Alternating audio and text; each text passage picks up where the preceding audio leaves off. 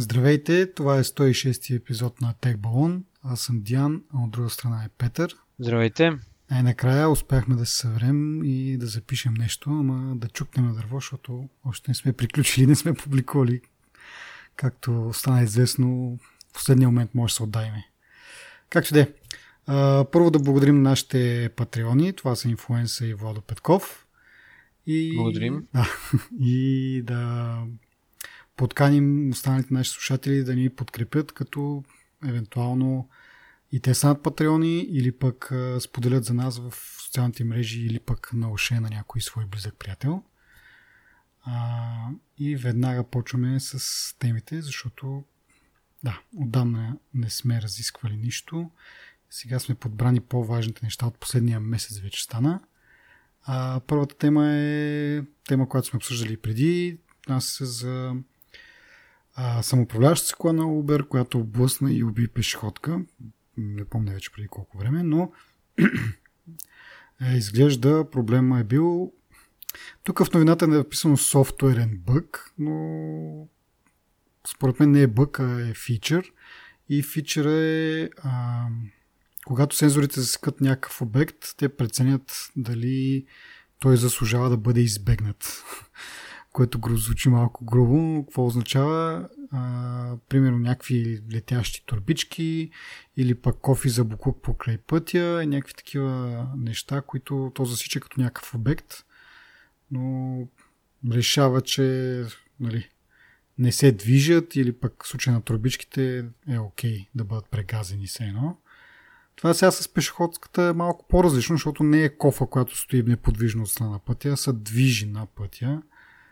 А, и както казах, това не е бък, а просто системата просто е решила, че е нещо, което а, не предполага да бъде избегнато. Което не знам. От друга страна пък а, нали, има някакви там може да се засили това нещо или да се изключи тази функция това ще означава, че колата ще спира на всеки 5 метра, нали, заради някакви неща, които не би трябвало, нали, нормален човек не би спрял. Така че някакъв баланс. Но не бих казал, че е бък. По-скоро, както казах, някаква функция, която в единия случай ще направи пътуването некомфортно, в другия случай пак ще е комфортно, защото нали, евентуално някой е пострадал. Ме ми е интересно да разбера, ти, ти го пишеш този код, и в един момент се случва някакъв такъв инцидент и знаеш, че бък, който ти си написал, е предизвикал катастрофа, човек умрял или нещо в смисъл. Това не е ли демотивиращо малко? Еми, кофти е да. Не знам. Не съм писал такива неща. Въобще не съм писал нищо по принцип. Още по-малко. Още интересно. Застрашаващо живота. Ами не знам, може от друга страна пък да се мотивираш, нали, да, да, да си видиш къде са ти грешките. Да, знам, то аспект е малко... Какво си виждаш грешките? В офиса има табелка 0 дни от или айде не 0, ама 50 дни от Както прегазихме без... човек Да, не 50 дни от както не сме писали смъртоносен бък ли какво? Еми, да я знам, трудно е, ама пак казвам смисъл, както и предния път стана въпрос, според мен е много по-малък не според мен, по принцип да статистиката си говори, че смъртните случаи, въобще инциденти са доста по-малко. Така че според мен това не трябва да демотивира хората. Окей, станало е нещо такова. А, важно е да се разбере къде е бил проблема и да, да се отстрани. Но пак казвам, според мен това не трябва пък от друга страна да трябва да се работи върху по-добро разпознаване на обектите. И това, че не знам как би объркал нали, човек с летяща турбичка или с, както да е даден пример, кофа нали, отстрани на пътя. Още по-безумно е това, защото това не е отстрани на пътя. Или пък ако е кофа нали, на, нали, за буклук или там какво ще да е. По средата на пътя явно и това трябва да се избегне, защото ще нанесеш най-малкото някакви демиджи на, на колата. Не знам, обяснението е малко, малко ми куца. А, все пак има някаква лойка. Просто трябва да се Ем, той няма какво друго да е. Смисъл, какво друго може да е причина, освен бък? Мисъл, колата не е разпознава Еми, човека. Другото е, че сензорите нещо не са засекли, но явно сензорите са засекли, но нали, след това там изкуствен интелект, как да го наречем, е решил, че не е нужда да бъде спирано или така, да се спре колата. Whatever. Оф, дай, да, да, да, продължаваме, че тази тема ми е малко така куца и... А, следващата тема пак е малко с препратка към предишния наш епизод. Русия поиска свалянето на Telegram приложението от Google и Apple сторовете. Защо казвам с продължение? Преди време говорихме за цензурата, която налага Китай, за премахването на VPN приложения, след това вече изискването, когато се обслужват потребители от Китай, дейта центровете да са на територията на Китай, съответно държавата да има по-голям контрол и да може да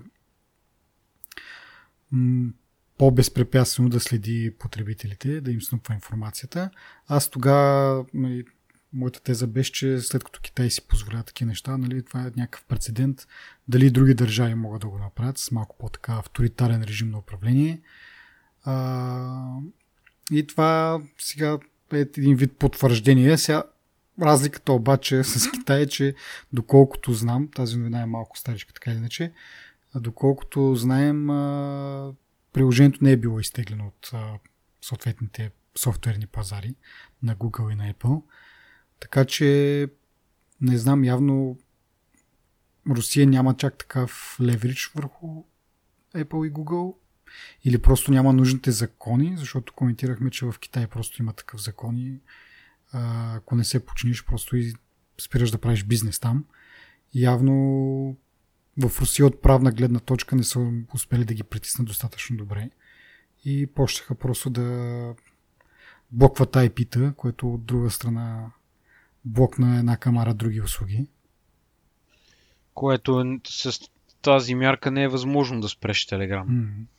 Защото те ползват клауд услуги и IP-тата, които използват са супер разнообразни и не могат да ги спреш всичките. Трябва, а, трябва да спрат интернета на практика. Mm. Даже имаше някакви интервюта с руски специалисти, нали, ако правителството иска да спре Телеграм, просто трябва да спре интернет. Така че... Да, ми те затова са прибягнали нали, да, да изискват от Apple и от Google да ги махнат, макар че това ще има ефект само на новите инсталации. Хората, които вече са го инсталирали, ще продължат да си го ползват. А, все пак би било нали, някакъв проблем, но не чак такъв. Ама и това май отшумя вече. Май се кротнаха. Еми, не съм убеден, че е очумяло. В смисъл, не сме чували ние от, от известно време, нали, mm. и, така, информации за това, но все пак именно предвид, че а, Русия, колкото и да, да се прави демократична, а, цензурата е доста силната. Mm. Даже на... Не знам. О, даже вчера или онен ден имаше голям протест, хиляда души са арестувани. Изобщо... Да. Ами аз доколкото знам, те и по закон всъщност и от моята работа като опит знам, че те изискват, примерно ако имаш а, имейл услуга, а, трябва е, нали, сървъра да е в, в Русия. Пак нещо подобно на, на китайско, китайското законодателство. А, тоест, ако примерно ти си някаква голяма компания, която има служители в Русия, техните мейлбокси трябва да бъдат обслужвани от сървър, който е в географски в Русия. Не може да използваш е, един общ сървър за всичките ти хора, примерно, които са в различни държави. Доколкото знам и, и нали, ситуацията с encryption също е малко така а, специфична. Така че имат май основания нали, основания, правно погледно, сега морално и етично, колко имат е друг въпрос. А, но пак да повторя, за момента Apple и Google не са се огънали. Явно имат някакви вратички. А, да, да продължат да ги използват. Само това мога да Еми, ти дето разправяш и в Китай имало закон, кой им пречи на руснаците да си напишете един закон набързо? Ми нищо не им пречи, да. Общо взето, както как там си е на практика някакъв такъв авторитарен режим. Каквото каже Путин, това става. И може като нищо да го направят. Затова ме очудва, че някакси са фелнали и дали нещо не изпускаме тук. Ема, не, не, те просто се опитват да бъдат демо, по демократичен път се опитват да го нали, да минат, така да се каже, пък въпреки, че техните нали, идеите им не са свързани точно с демокрация. Е, не знам, да сега може да има русофили, които да обяснат по-добре, нали? Но... Да има, Така да изглежда отстрани истина. Както и да е. Говорейки си за encryption и за сигурност при, при чатене, а, същото новина е свързана с Google и вече тяхното отказване от надпреварата с iMessage, ако въобще са имали някакви такива аспирации. Google са обявили, че ще, подкреп, ще подкрепят или ще спомогнат за развитието на стандарт, който се такъв SMS версия 2 се води един вид, най-лесно за обяснение. Но реално това е наследника, как не става ясно. На, на SMS няма да си правят тяхно собствено, тяхно собствено приложение а, или пък по някакъв начин да а, до, да дублицират това как а, Apple направиха iMessage. Бягат ми думите в момента. А, но идеята е, че те имаха едно време, все още има де, приложението AO, което целеше това. То мисля, че преди две години беше обявено. Сега обаче обявяват, че ще спрат, ще паузират за момента инвестирането на ресурси в него и ще работят на това да унифицират стандарта, наречен RCS, който, както казах, наследник на SMS-а, а, който по принцип не би трябвало да, е, да се а, таксува на бройка, както е SMS-а, съответно ще използва а, някакъв там интернет план и нали, ще наподобява на това, което сме свикнали в момента, но ще зависи от операторите.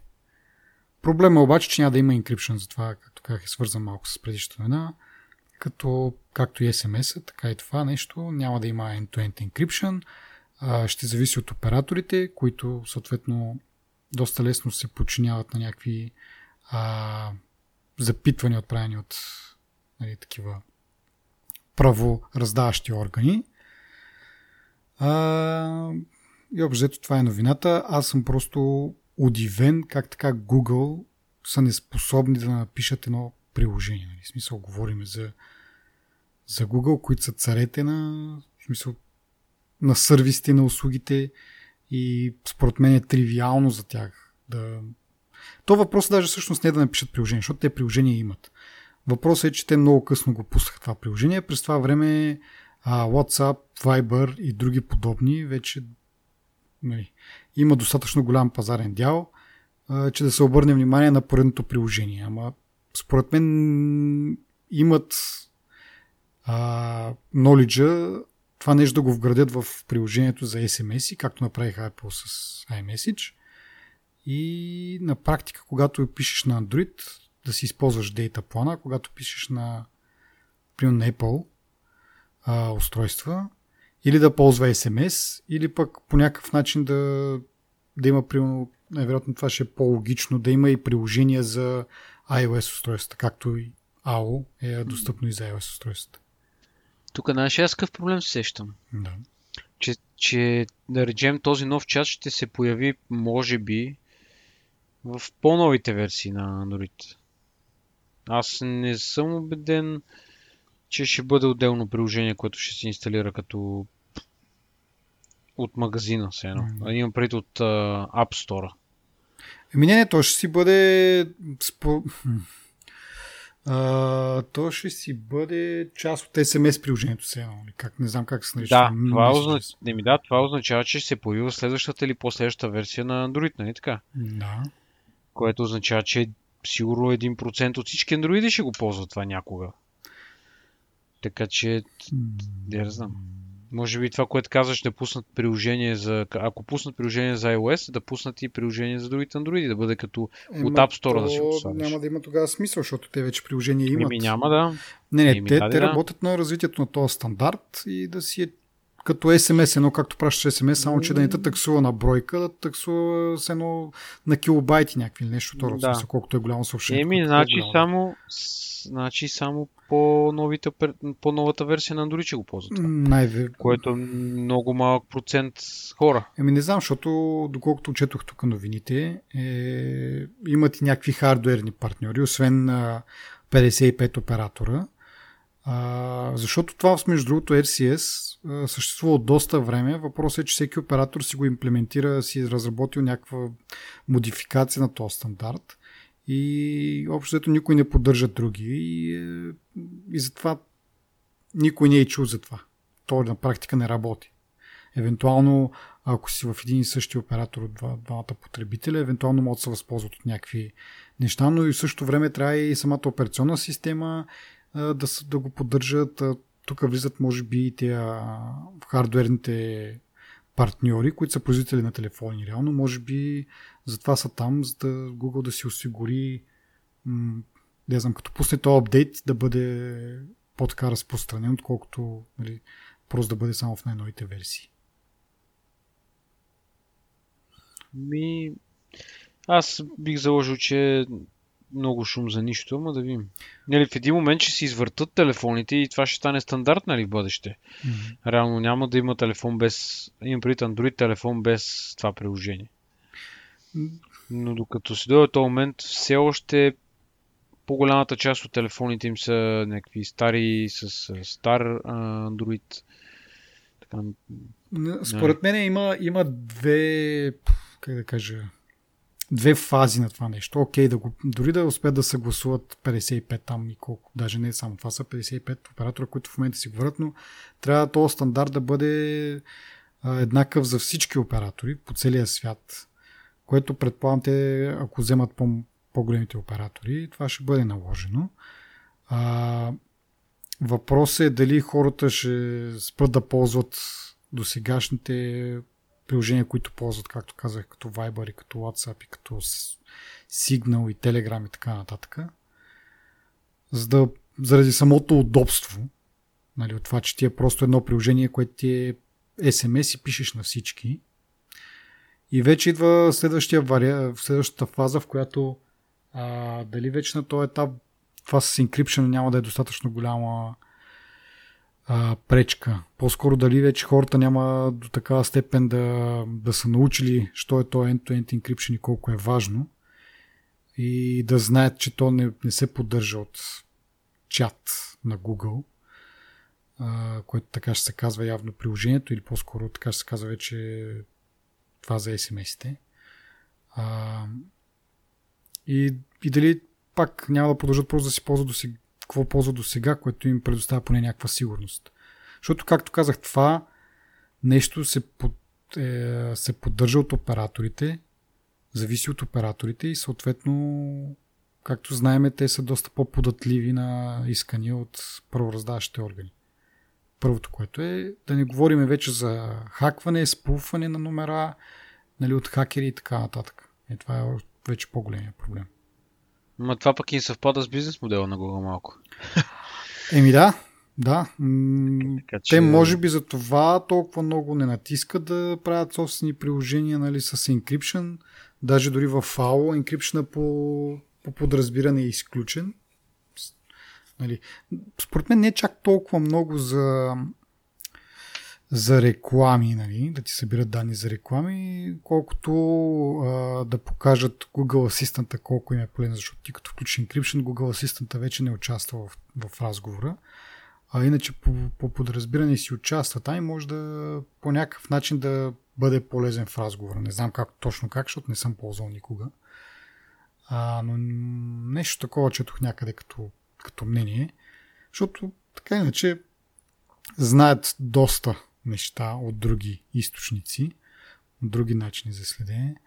Но и това влиза, нали? И, и, и от друга страна, защо до момента не са го вградили това нещо в едно прилож... нали, в приложението за SMS, така да го наречем. Защо това нещо не е вградено както при iOS-а? А, идва може би от, от а, това, че са отворена система или настоява да, са, да се наричат отворена система и това позволява нали, първо оператори, после и самите ам, производители на телефони да имат по-голям контрол върху системата и те дори Google да направят някаква, такова, интег, някаква така интеграция, самите производители могат да решат да не това приложение, да, тази интеграция да, да не я включат. в тяхната версия на Android, която шипват. И вече, дори те да решат, след това идва голямата секира операторите, които нали, те искат да правят пари. И SMS-те А защо това е свързано с операторите изобщо? Е, това искам да разбера. Кое е това? Защо трябва операторите... Нали, нали то ти е свързано с дата плана това? Еми да, ама операторите... Като имаш дата план, какво ти дреме към кой е, защо е? Все едно, ако имаш карта, която е само дата карта, mm-hmm. нямаш гласова услуга, Да. примерно. Тя пак би трябвало да си работи там, нали, тази услуга чата. М, Защо оператора трябва да има глас в това дали да го има това приложение или да го няма това приложение? Не, а, бих... м, Биха се възпротивили срещу интеграция, подобна на iMessage, която Защо? Ами защото SMS-те са им доста така добър бизнес на операторите по принцип. И ти каквото и да направиш, за да намалиш ползването на SMS е в техен ущърп. И както казах, Google, бъдейки по-отворена система и позволявайки намеса, а, няма, как кажа, няма, те, няма това предимство, както Apple. Apple казват, нали, това е нашата система, операционна система, вие не можете да си инсталирате каквото си искате на нея. Нали? Няма го този крапуер, който по принцип го има. И това е телефона. Няма стикери по него, няма нищо. Нали? В началото почват нали, много предпазливо само с един оператор, но с течение на времето, нали, по... когато iPhone вече става доста популярен, операторите вече нали, отказват се от техните претенции. Но в началото е било номера нали, да мине един път номера през, през един оператор, да се види колко е добър този телефон, всички да почнат да го искат и да почнат да се прехвърлят от, оператор на, от другите оператори на AT&T. Нали, по подобна схема и в другите държави. И в един момент е, нали, iPhone е толкова популярен, че операторите нямат право на глас. Нали, те се подчиняват на изискванията на, на, пред, на условията на, на Apple. Нали, Google обаче не, не държи такъв контрол. И може би пак от началото, за да могат да имат някакъв да знам, някакво предимство или поне да бъдат равни на iPhone, Google с... така прави системата, че операторите да имат малко повече контрол. И по този начин да ги примаме. Един вид да каже, ето вижте сега iPhone, вие не можете там да, да имате кой знае какви претенции, ама ето тук на нашата система ви даваме да си инсталирате каквото си искате, замяна за дистрибуция, която е нали, много важно нещо. Много пъти сме говорили, нали, примерно Windows Phone, че един от основните му проблеми е, че няма достатъчно промотиране от страна на операторите и съответно и дистрибуция да бъде по магазините на по такива места. И оттам тръгва всичко. Просто от самото начало Google клякат на операторите, за да могат да имат а, нали, тяхната подкрепа спрямо iPhone. И оттам тръгва всичко това нещо. Според мен. И в един момент, който дори те да са искали да направят конкурент на iMessage, да го вградят в това, това както казах, а, би било в ущърп на операторите, които по това време, когато е имало смисъл това нещо да се прави, според мен са правили доста добри пари от, от SMS-и. Но сега на този етап, според мен е те затова може би вече RCS-а не е на базата на, на бройка изпратени съобщения, а пак е един вид като част от дейта плана. Защото така или иначе хората вече се научиха да си ползват Viber и, и WhatsApp. Аз това ще да кажа, че няма никакво значение дали тази услуга ще а, жегва а, операторите по някакъв начин или ще им бърка в кисиите, защото така ли иначе вече имаш WhatsApp, Viber, Telegram, какви ли не още различни чатове имаш, които Facebook чата, mm-hmm. то как се каже. Messenger. А, в смисъл, то, толкова много альтернативи имаш, че няма никакъв, никаква лойка за никой оператор изобщо да се заяжда и на теб да ти държи сметка за тия работи. И единственото, а, което ми прави впечатление като нещо свързано с операторите, това е новия протокол или, както казваш, ти SMS версия 2.7. Да. Нали, това е нещо, което те може би биха се замислили да имплементират като услуга, нали, но то като минава през дата плана, то за тях е се тая. Мисъл. Да. Еми, не Те знам те първа дали- ще разширяват интернета, като им предвид а, като обем на, на пропускливост, тай да ще го кажа по възможно най-мърския начин, нали? но нали, 5G вече и, и така нататък. Така че за тях не би следвало да има никакъв проблем какво се случва. Еми не знам дали няма все пак да по някакъв начин да се разграничава този трафик. Въпреки, че пак се води нали, интернет трафик, като е RCS трафик, може да, да се билва по някакъв друг начин. Някакви такива неща, че тук Ми- също, че може би да има някакъв отделен план специално за RCS SMS-те, което пак ако е нещо по-скъпо от стандартния дейта план, просто хората ще си ползват другите неща. Колкото и, не знам, аз поне така си мисля, че вече са навикнали, нали, не е да кажеш началото, нали, зората на тези услуги, доста са навлезли в живота ни. Майка ми ползва Viber, нали? Така че, Значи телефон, който не може да, да работи с Viber, то телефон така ли, че си плаща за SMS и MMS. м, Тия телефони, които имат Viber, и всичките не плащат SMS и MMS. Така че много ми е странна тази логика, защо те биха се дърпали, но де я знам. да. Може би нещо пропускам в цялата картина, но просто няма никаква логика за мене. Ти да имаш дата план и да имаш приложение, което използва дата плана и това да му правиш проблем, нали?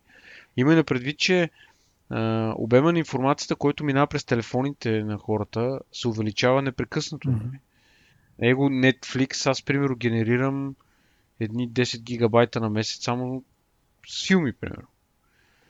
И като се замислиш колко много е това нещо, на оператора му е по-изгодно да ти предложи а, за 5 лева, примерно 5 гигабайта. Имам преди допълнително Мгм. към плана ти. Нали? Отколкото да, да, да, да, да ти вземе 5 лева за SMS-и, нали? Което, я знам. Няма бе. Що да, той така иначе вземе 5 лева. Въпрос е... Значи, ви сега си спомням едно време, точно когато навлизаше Viber, а, това кога да е било, преди 3, не, 4-5 години, примерно. Мгм. Тогава бях подписал с, а, с Global по това време, бях подписал а, допълнителен SMS пакет, Мгм. който ми беше 6 лева на месец или нещо такова.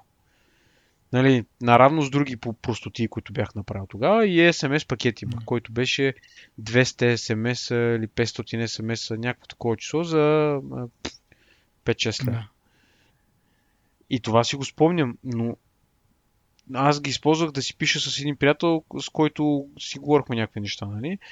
И в един момент, абе, аз поне не знаех той какъв телефон има и не е ставало на въпрос за Viber, ами в един момент той вика, бе, дай да ползваме Viber. И в един момент взех да плащам този пакет без да го използвам. И да го спирах, нали, като изтече договора. Но идеята е, че според мен нормалните модерни телефони, даже не модерните телефони, ми всеки телефон, на който има някаква тъпа версия на Viber или WhatsApp, няма да плаща SMS и новите SMS и старите SMS. Бе, не знам.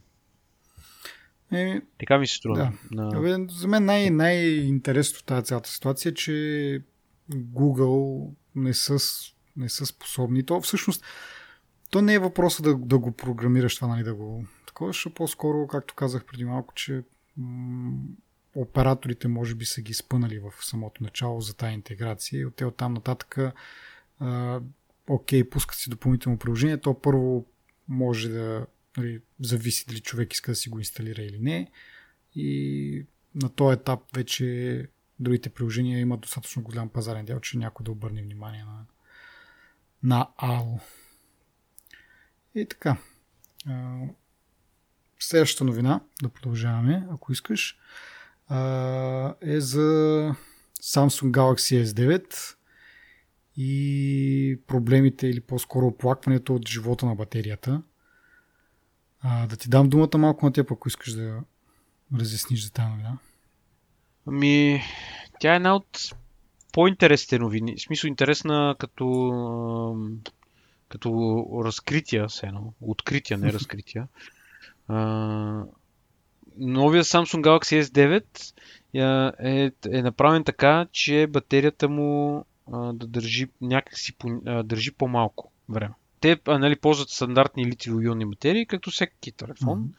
Само, че а, на тестове а, на една фирма а, а, резултатите, които показва тази батерия, са изключително ниски. Нали. Показва, че изкарва около 7 часа и 20 минути. Нали. Мгм. Което е 1 час под Galaxy S8. Точно 1 час. И съответно час и 20 и час, час и 20 и час и 10 минути. Нали, по-малко от LG V30 и iPhone. Нали, и доста любопитно защо нали, се случва това по този начин. И въпросът е по-скоро дали, дали може да това да е свързано с, а, а, с Note 7 и с гърмящите батерии. Да, това ще да питам на батерията м, дали е по-малка по принцип като капацитет спрямо предишните версии. Да, да, по-малка е. Идеята е, а, а, че а, то, е, то, то не е съмнение ми, нали, предположението защо е така батерията е, нали, че всъщност са станали по-консервативни М, от към обема на батерията, нали? И дори някои анализатори пряко го свързват с проблема с Galaxy Note 7. Да. Идеята е, нали, да се презастраховат, нали, да не ти гърми телефона в джоба и така нататък. А, доста любопитно. А, може би тук, да не знам, би, оти, би отивало да кажем, нали, страх лозе пази. Нали, предвид, че те доста загубиха от репутацията си, доста пари загубиха. Така че може би с бебешки стъпки нали, е по-добре, отколкото нали, да, да се изхвърлят с по-големи батерии, пък те да са натясно, пък да закъсяват, пък да се случват някакви проблемни ситуации. Да. Еми, от друга страна, така. може би има и това ефекта на самия процесор, защото аз пък четох, че това е най-мощният процесор до момента в Android телефон. Това е за... Те понеже ползват нали, два, два процесора за американски пазар, ползват а, някакъв на Qualcomm, а за останалите пазари тяхна собствена разработка е Ex- Exynos, мисля, че се изговаря. А, та Exynos е по-производителен от Qualcommския и като цяло е най-производителният по бенчмаркове, разбира се, процесор до момента в, в Android средите. Спрямо iOS, т.е. спрямо iPhone всъщност, горе-долу мисля, че се равнява на iPhone 7, което е телефон на две години и половина, мисля. Не две години, година и половина, нали така? А, сега сме на осмиците, седмиците, да. Значи на година и половина Да. телефон, текущия модел, нали? Така да го натъртя, ако не е станало ясно. А, но така да е, както и да е за това, въпросът е, че нали, доста производителен, но от това следва и, че а, нали, на цената на тази производителност е по-неефективен в използването на, на енергия и по-бързо изтощава батерията съответно. Което аз викам, си викам добре, ако нали, така и така ще имаш някакви такива лоши резултати на батерията, поне да си производителен колкото текущите модели на iPhone, но явно не е достатъчно. И има едно има едни една методология наречена Race to Sleep, а, което е нали, въпреки, че ти е мощен процесора, ако инструкциите са му написани както трябва, нали, ако софтуерно нали, има, подходяща интеграция, така го нарека, а, той си върши работа много бързо и след това преминава в а, такъв някакъв стендбай режим и спира да ползва много енергия. Нали, въпреки, че нали, логиката подсказва като нали, е по-мощен самия процесор и по-бърз, да изразходва повече енергия, всъщност е обратно. Свършваш на бързо работа и след това като заспи, тая енергия нали, се, се спестява. И другия метод, който явно а, Samsung те не са го направили нарочно, но а, нали, се оказват в, в това нещо е а, нали, едното е Race to Sleep, другото е Walk to, to Die. Тоест техният процесор е мощен, но не е достатъчно мощен и все пак някакви задачи изискват повече време, през които този нали, мощен процесор използва повече, повече енергия в крайна сметка и така намалява живота на батерията. Да, аз само искам да се поправя от преди малко, защото сега се, се замисли какво ме питат и аз, какво ти отговорих. Батериите на S8 и S9 са еднакви като капацитет, ага. на LG, на LG-то е по-голяма батерията. Ага. Тези с 3000 мАч, пък LG-то е 3300 мАч. А, но това, което казаш ти за процесора, едно на ръка. А, а, друг анализ, който четох е, че всъщност софтуерно не е оптимизиран добре Galaxy S9 и нещо, което е на, на заден фон и не се вижда нали, с просто око, mm-hmm. просто изгаря енергия нали, а, а повече. Нали, добрата новина за Samsung е, че най-вероятно могат да го пачнат това нещо и всъщност да решат проблема с батерията. Но, но в този случай изглежда просто, че е комбиниран проблема нали, с хардвер и софтуер, така че може би а, няма да бъде толкова лесно да се, да се оправи. Може би за телефони, които не са, не са произведени все още, може да се направи нещо и да се направи така, че да се оправят а, тия проблеми хардуерните. Ами да, ама толкова аз си мисля, ако се пачне, няма ли да бъде намалена тогава производителността? Еми, то, значи аз това, което четох е, че не е ясно какво е това нещо, което го прави.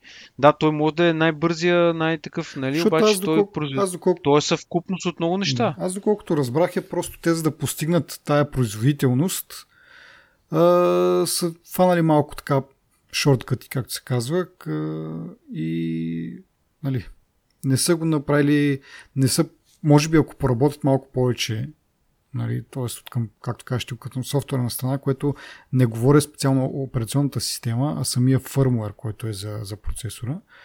Може би ако имат повече време да, да изгладят там нещата, може би ще да го направят толкова ефективен, че да, не, да, нали, да запазят производителността, пък да намалят а, потреблението на батерията. А, но аз чуя въобще това като цяло е малко, да знам, гонене на, не знам, на вятър или не знам как да го нарека, то точния израз ми избяга, ама нали, мъчиш, мъчиш, мъчиш да направиш някакъв телефон и да кажеш, ето вижте, този телефон е най-производителния, да, да, да, да, да. И в крайна сметка той е с производителност на конкуренцията нали, на, на Apple от преди година и половина. Ето в този, в този случай какъв е смисъл, нали? За да кажеш, че си по-производителен от другите Android телефони, ама в същото време батерията ти пада 2 часа по-рано. Нали, което са някакви, примерно, 2 часа. Това е нали, активно използване, което е, да кажем, 20% от живота на батерията като цяло. Аз не виждам смисъл в това, защото в крайна сметка предполагам, нали, защото не ползваме всеки ден и отдавна не съм ползвал Android и флагшип Android и така нататък. Предполагам, че флагшипите, с които от Android с които S9 се сравнява, примерно там от Huawei и други и Xiaomi и така нататък, предполагам, че въпреки, че не са чак толкова производителни, user experience е не е кой знае колко по-добър. Или поне не се равнява на загубата на, на 20% батерията. Не, Нали, може би ще видиш някакви преимущества там малко по-бързо, ама едва ли е 20% по-бързо от... Нали, на, и на тестовете пак да се застраховам всъщност. На тестовете може да излиза 20% по-бързо, ама в реална употреба е съвсем различно. Ти няма как да го усетиш, да. то дори да ти, е, да ти е по-бърз, ти няма как да разбереш, че е по-бърз. Смисъл, не мога да кажеш, а, в смисъл ти трябва да имаш два телефона един до друг и да го сравняваш нали, визуално и по усещане. Просто като цъкнеш е много бърз да, телефон. И дори, дори да вземеш един iPhone 8 и да го сравняваш, може би дори разликата, въпреки че да кажем е 50%, говоря си, си на Изус, не знам колко е по-бърз на, на бенчмаркове, дори да кажем, че iPhone е 50% по-бърз, едва ли в реална употреба би видял толкова голяма разлика. Така че... Ама то това въжи за iPhone 10 също. Да, да, Той изкара да. рекордни точки там 10 000. Процесор един и същ. Процесор един и същ. Говоря принципно, че а, не знам. А, в реална употреба едва ли има чак толкова голямо значение, но батерията според мен няма начин да не усетиш тази разлика. Нали, то заради това и го говориме това нещо, заради това вече е станало новина, защото хората са усетили, че нещо по-бързо им пада батерията като цяло. Не, че гледат а, 10 часа непрестанно видео нали, и един изкара, е, не можа да изгледам този сезон на Game of Thrones, да кажем целия, ами стигнах до седми епизод само. Да преминавам на ли същото новина? ако сме приключили с да преминаваме, да, то няма какво да кажем повече. Окей. Освен само едно вметване, ако някой има такъв телефон, може да сподели какви са техните впечатления нали, за батерията и за производителността като цяло. Просто на мен ми е любопитно като iPhone юзър и не събираме тази информация с цел да се подираме. Просто наистина въпроса е дали проблема е ограничен тясно само до един конкретен процесор или Мгм. го има така по-разпространено. Да. Еми интересно е, защото нали, ние не ползваме много Android и е хубаво, като говорим за тези неща, да имаме и другата гледна точка или как кажа, поне някакъв обективен, някакво обективно мнение. А, така, добре. Следващата новина е а, Apple напуска пазара на, на рутери. Официално вече, защото аз това като го почетох, викам, чакай бе, аз преди година и половина, може би, а, беше, имаше информация, че са съкратили доста, т.е. пренасочили са хората, които са работили върху а, рутерите им на, на други проекти. Но явно това е било само слух тогава и сега вече идва официалната информация. Спират да ги да работят над това и каквото има останало по складите, ще го продадат и оттам нататък са приключили. Сега аз като цяло тук, понеже в България не, е много, не са много разпространени тези рутери, дори даже им се носи славата, че са малко назад технологично, но то може би защото не е влагано достатъчно през последната година и нещо, докато са излезнали тези новите стандарти. Ама като цяло тази новина от, от една страна хората мрънкат, че Apple не са фокусирани, нали? В, и са разхвърлят на 100 различни а, посоки и в същото време някак като кажат, нали, спираме това, за да може да се фокусираме върху нещо друго и вече всички почват да реват и о, ма не, рутерите и така нататък. Като аз, нали, пак казвам, тук в България не са толкова разпространени и не виждам причина за чак такива Никога не съм ги харесал аз тия рутери. А, освен тайм капсулата, това беше много яко. Мгм. Но то е нали, за мен яко с а, друга цел, с бекъп функцията в а, iOS 10. Е. Оп, OS 10. Да. И като цяло няма да е никаква загуба на пазара това, че Apple спират техните рутери, защото както ти каза, ти още, че те не са е, инвестирали някакви, не, не, не са мисли нови технологии в, за тия рутери от известно време, ми те на времето, когато бяха сравнително актуални, нали, имаше значително по-добри рутери от тях, нали, Да. които са, както знаеме, Apple-ските цени какви са, нали, та по-добрите рутери бяха горе-долу нали, по-ефтини. Да. Така че не е загуба това изобщо за никой, даже аз съм убеден, дори където казваш, нали, тук не са популярни, дори там, където са популярни, няма да е загуба за никой това. Окей, преминаваме на следващата новина. Няма кой знае колко да разпъваме окуми тук. И тя е за червените iPhone 8 и iPhone 8 Plus. Интересно е, че iPhone 10 червен няма. Аз ти, между другото, чул ли си защо? Има ли някакво предположение, що е така? Защо няма iPhone 10? Червен, да. Заради алуминия, предполагам. Защото те, според мен, тази сплав я имат от преди време и просто я молдват.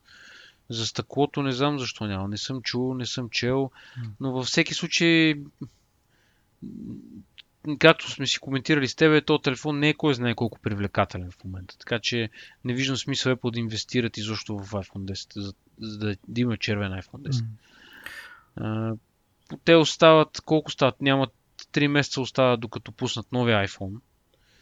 Няма, нали, за мен е много странно защо го пускат сега червения, точно сега, нали. Предполагам си имат някаква си причина да е. Ами да, да кажем, че част от а, приходите от а, червените продукти на, на Apple а, отиват в фонд за борба с, с спина. А, според мен да отговоря на въпросите защо сега го пускат, според мен това е за да отбият номера. Най- най-грубо казано. А, Ама те ако пуснат червен... Не, всъщност знаеш, има, освен да отбият номера, те ако пуснат червен iPhone с, с, червен, с всички телефони, с всички iPhone, м, мисля, септември месеца пускат, примерно тези три цвята, два цвята, които ги има на iPhone 10, плюс един червен, според мен всички ще си купуват червен iPhone. Това е супер готино. Обаче просто времето, в което аз, аз си мислех дали пък няма някакъв, то не е празника ми, да знам, някакво честване такова на деня, в който са открили се едно ами, болестта принцип, или нещо. че е 2 декември, когато е деня за борба с спин. Мисля, че да, да, да, да, деня да, за борбата. Идеята е, че те го пускат в странно нелогично време, което просто идва... Точно за това казвам, че е отбиване на номера. Тоест пускат нещо, за да Ама, кажат, да, ние имаме този продукт и в същото време знаят, че няма да продадат достатъчно бройки. Но маркетинг, от маркетинг гледна точка, ето, ние тук, нали, част от а, печалбите, нали, или от приходите там, whatever, за този продукт отиват за борбата. Обаче, нали, както кажеш ти, ако те го пуснат във времето, когато пускат новите телефони, ще има много повече бройки купени от това телефон и съответно те ще трябва да дадат повече пари за благотворителност. А по този начин хем нали, за пред хората, публичността и така нататък. Те дадат пари за благотворителност, хем не са чак толкова много, защото... Те не са такива, бе. Те не са такива да, да се крият от това. Еми добре, защо? Защо, защо, защо тогава го забавят? Защо не, не го пускат веднага? Еми не знам. Ма това е много, ако е тази причина, е много Според мен, такова едно... Само това може да бъде. И защото го не е за първи път. И, друг, и мисля, че и предния път, когато пуснах iPhone 7 червен. От, сам, от самото начало на червените телефони ги пускат по това време. Да. Не е прецедент това. Ими. И в същото време казаха, че от, от колко там, откакто съществува тази програма, те са дали 180 милиона за за този фонд. И 180 милиона много ли са според тебе за, за толкова много години, защото те имат, мисля, че Product Track още от времето на iPod, когато iPod беше популярен. Е бил популярен. Ми не, не са много, но както казвам, защо Apple би се дърпал от това да прави благотворителност?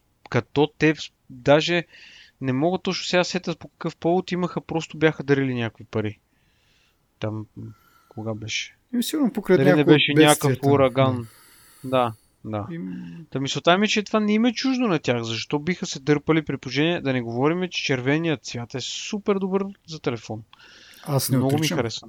Аз не отричам и точно защото е много добър. Според мен много голяма бройка ще се продават, ако бъде пуснат. Нали? Защото сега кой ще си го купи? Сега го купуват хората, които въобще не се интересуват от това, просто отиват в магазина и казват искам телефон или искам iPhone, ето това червения как ви се струва.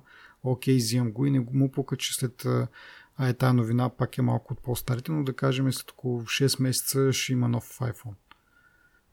Тук сега в момента сме в тези 3 месеца, за които ще стане малко по-нататък дума финансово. Тук тези 3 месеца са на хората, които въобще са, нали, не се интересуват от тази сфера, просто купуват това, което на момента им се предложи или си хареса там, както ще да е, но въобще не следят кога ще излезне новия и не им трябва. Просто им трябва телефон. Е, това е друга причина, бе. Те така не, че нищо не продават. А, а, нищо не продават през лятото. Просто един нов нещо като нов продукт, нещо като Съжалена... опит за лека за... Да, лека за силка. Окей, okay, не знам. Но ако искаха да, да направят някакво значително, нали, да допринесат значително, ако трябва да го пуснат с другите телефони. Това е. Да, определено е така. А, окей, нещо друго мислих да казвам за това, но... А, да, пак свързано, нали, тези 180 милиона и свързано с финансовите резултати, които пак казвам, че след малко ще коментираме, до момента са изкупили акции на стоеност 200 милиарда долара. Значи сравни го това с 200 милиона, да кажем, най- най-грубо казвам. Хиляда пъти по-малко. Anyways, Същото вида е, че а, Mac Pro ще се появи едва 2019 година. А, преди сме коментирали, може би преди година всъщност, 4-4 българи бяха, са били привикани от Apple да им обяснят, че а, са направили грешка при своите изчисления или как да кажа планове за Mac Pro и те а, Apple а, са отново как да кажа, дедикейтнати да развият този продукт. Това беше, както казах, преди година. А, и тогава казаха, че а, този Mac Pro няма да бъде пуснат през 2017 година. Без повече уточнения. Според много хора това означава, че ще бъде пуснат през 2018. Все пак някои хора се осъмниха, че, може, че не казват нищо, така че може да не е през 2018. Сега, в началото на април, пак казвам една година след това, са привикали обратно един от тези а, блогъри, а, за да му кажат, че всъщност Mac Pro ще бъде продукт на 2019 година, няма да, няма да бъде и тази година. Не знам тебе дали това по някакъв начин те жегва. Не. Ми интересно ми защо така защо го пренебрегват така не знам или се чудят какво да го правят при положение, че аймаците, които не са про, са значително по-силни от предишни години. Това звучи тъпо, ама мисълта ми, е, че самото, самата позиция на iMac като мощност, нали знаеш как имаш, имаш лаптопите, mm-hmm. които са, да речем, слаб, среден и силен модел, мисля като производителност. По същия начин има и Mac, iMac и след това идва прото, нали? Като те стоят леко един на друг, гордо като сегменти. Просто iMac е според мен достатъчно производителен, така че прото да не е то нали, да не е толкова привлекателно за хората, които се занимават професионално с обработка на аудио и видео. И може би те се чудят какво да го правят. Даже няма се чудя, ако 2019 кажат, ми не, ние се отказваме изцяло от, mm. а, от прото, нали, и така. Не знам, според мен прекалено много шум... Но те, нали, пуснаха... Да, да, извиняй. Ами прекалено много шум се вдига. Те самите, нали, както как привикаха тези четирима блогъри преди една година, сега още един, за да му обяснят, нали, да се оправдаят един вид.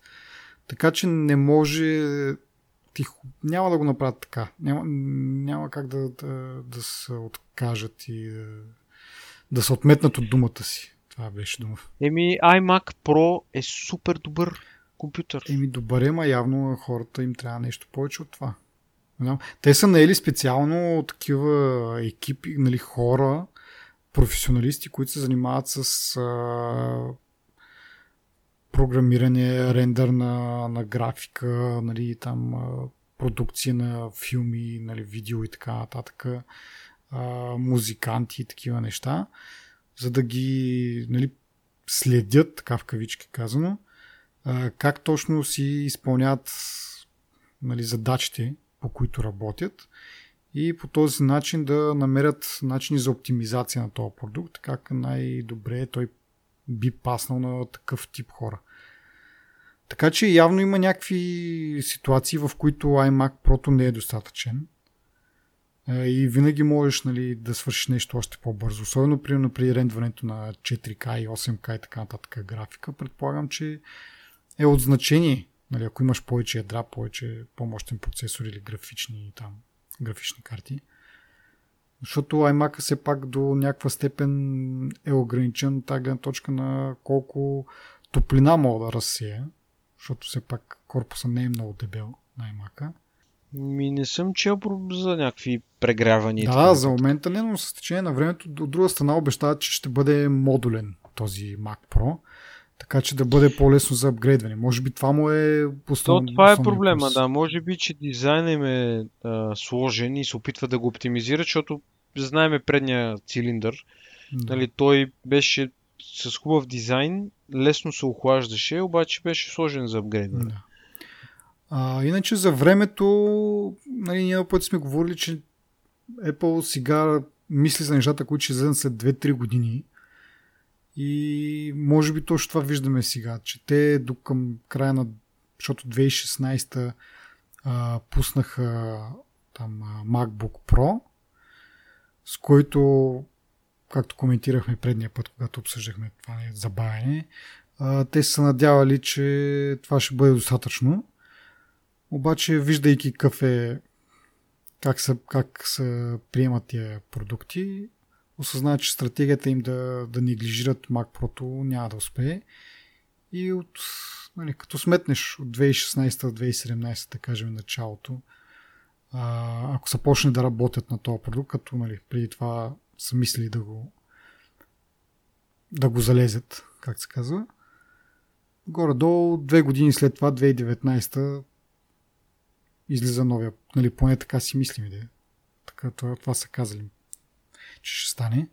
Така че се вижда, нали, че наистина между 2 и 3 години им отнема да, да, да пуснат продукт, да го дизайнът и така нататък. Нали, пак, си остава, да... пак си остава тяхна грешка, че въобще са попаднали в тази ситуация и си мислили, че а, могат да задоволят нуждите на, на потребителите с а, MacBook Pro и с iMac и евентуално дори с iMac Pro. Нали. Те тогава казаха преди една година, че I'm, нали, iMac Pro е в, в процес на разработка и, и наистина беше пуснат кра, мисля, че края на 2017 и се надявали евентуално, но нали, това да, да задоволи нуждите на професионалистите, ама явно не.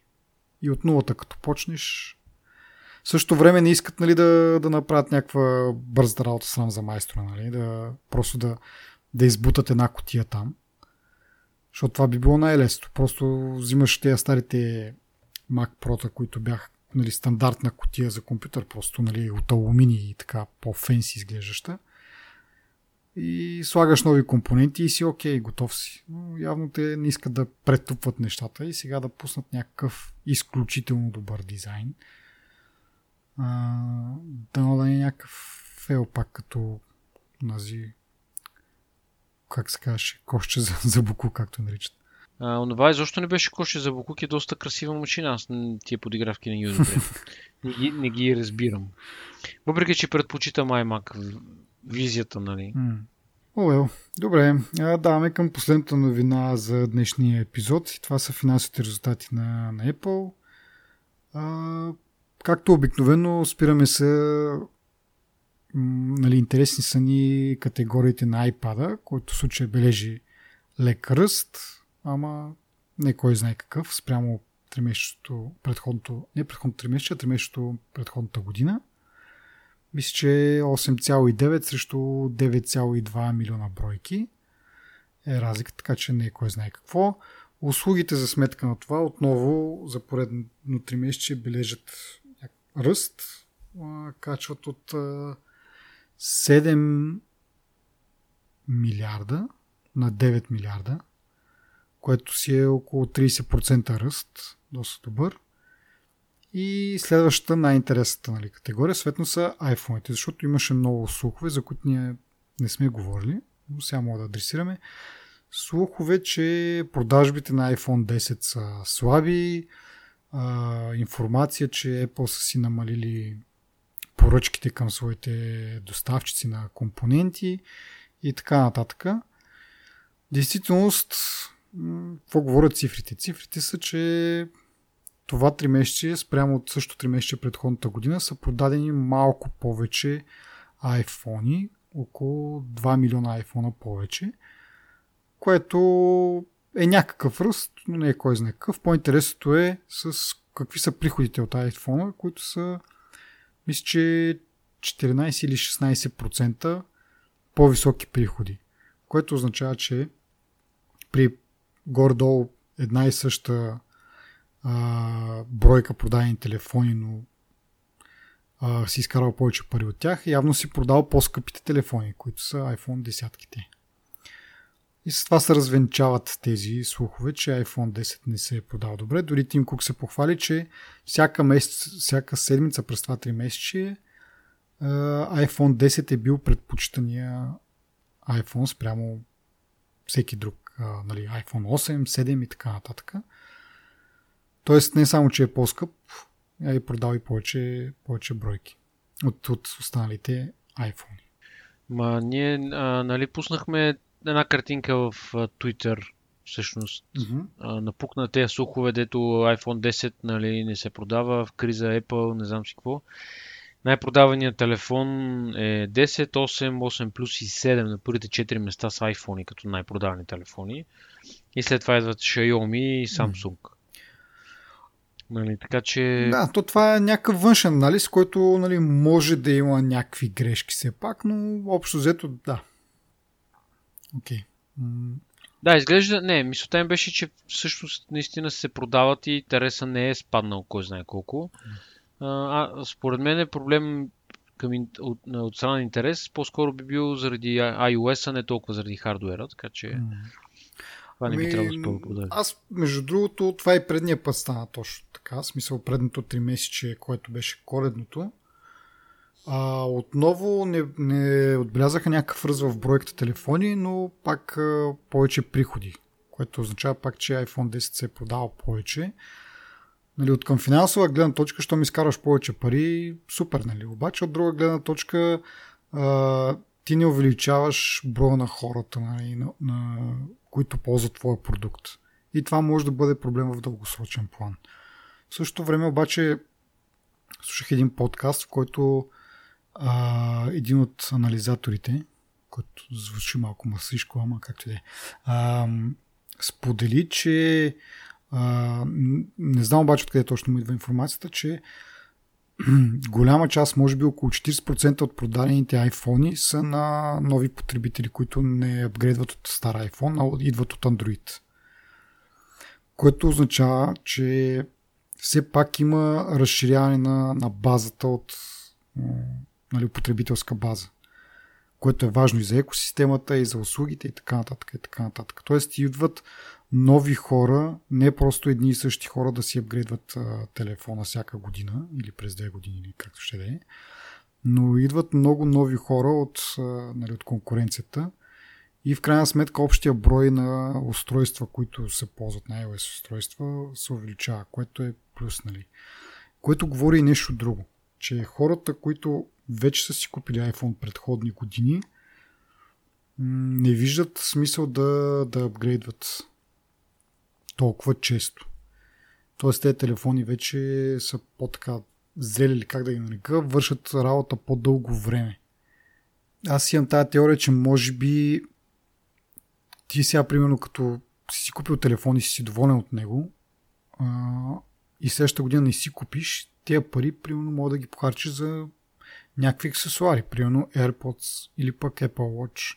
Нали, смисъл, ти си в екосистемата, харесва ти iPhone, задържаш си го, защото ти върши работа, нали? Обаче, нали, тия пари, евентуално, не че нали, точно си правиш сметка, но в крайна сметка, ако си купиш един телефон, си много, много по-малко предразположен към това да си купиш и някакъв друг аксесуар на Apple. А така като старите телефон ти работи достатъчно добре, мога пък да тестваш някакво ново устройство. И може би това в бъдеще, не знам дали това им е стратегията, но аз го виждам като една доста добра стратегия. Така или иначе пазара, когато един, в един момент стане наситен, ти не мога да продаваш нали, безкрайно, да всеки да има нали, прямо по два iPhone. И в този момент вече, когато пазара се насити, единия вариант е, нали, в случая, както те правят, а, да изкарват повече пари от а, една бройка телефон – и други, нали, те не са взаимно изключващи се в същото време. Втория вариант е да, да продаваш аксесуари за тия телефони. Защото ти така не че си стигнал максимума, който може да продадеш телефони, от тук нататък може да растеш на, на аксесуари, които са нали, AirPods, Apple Watch, евентуално а, тези Augmented Reality очила, може би те по някакъв начин ще се възползват от а, телефона, нали? ще им бъдат като аксесуар.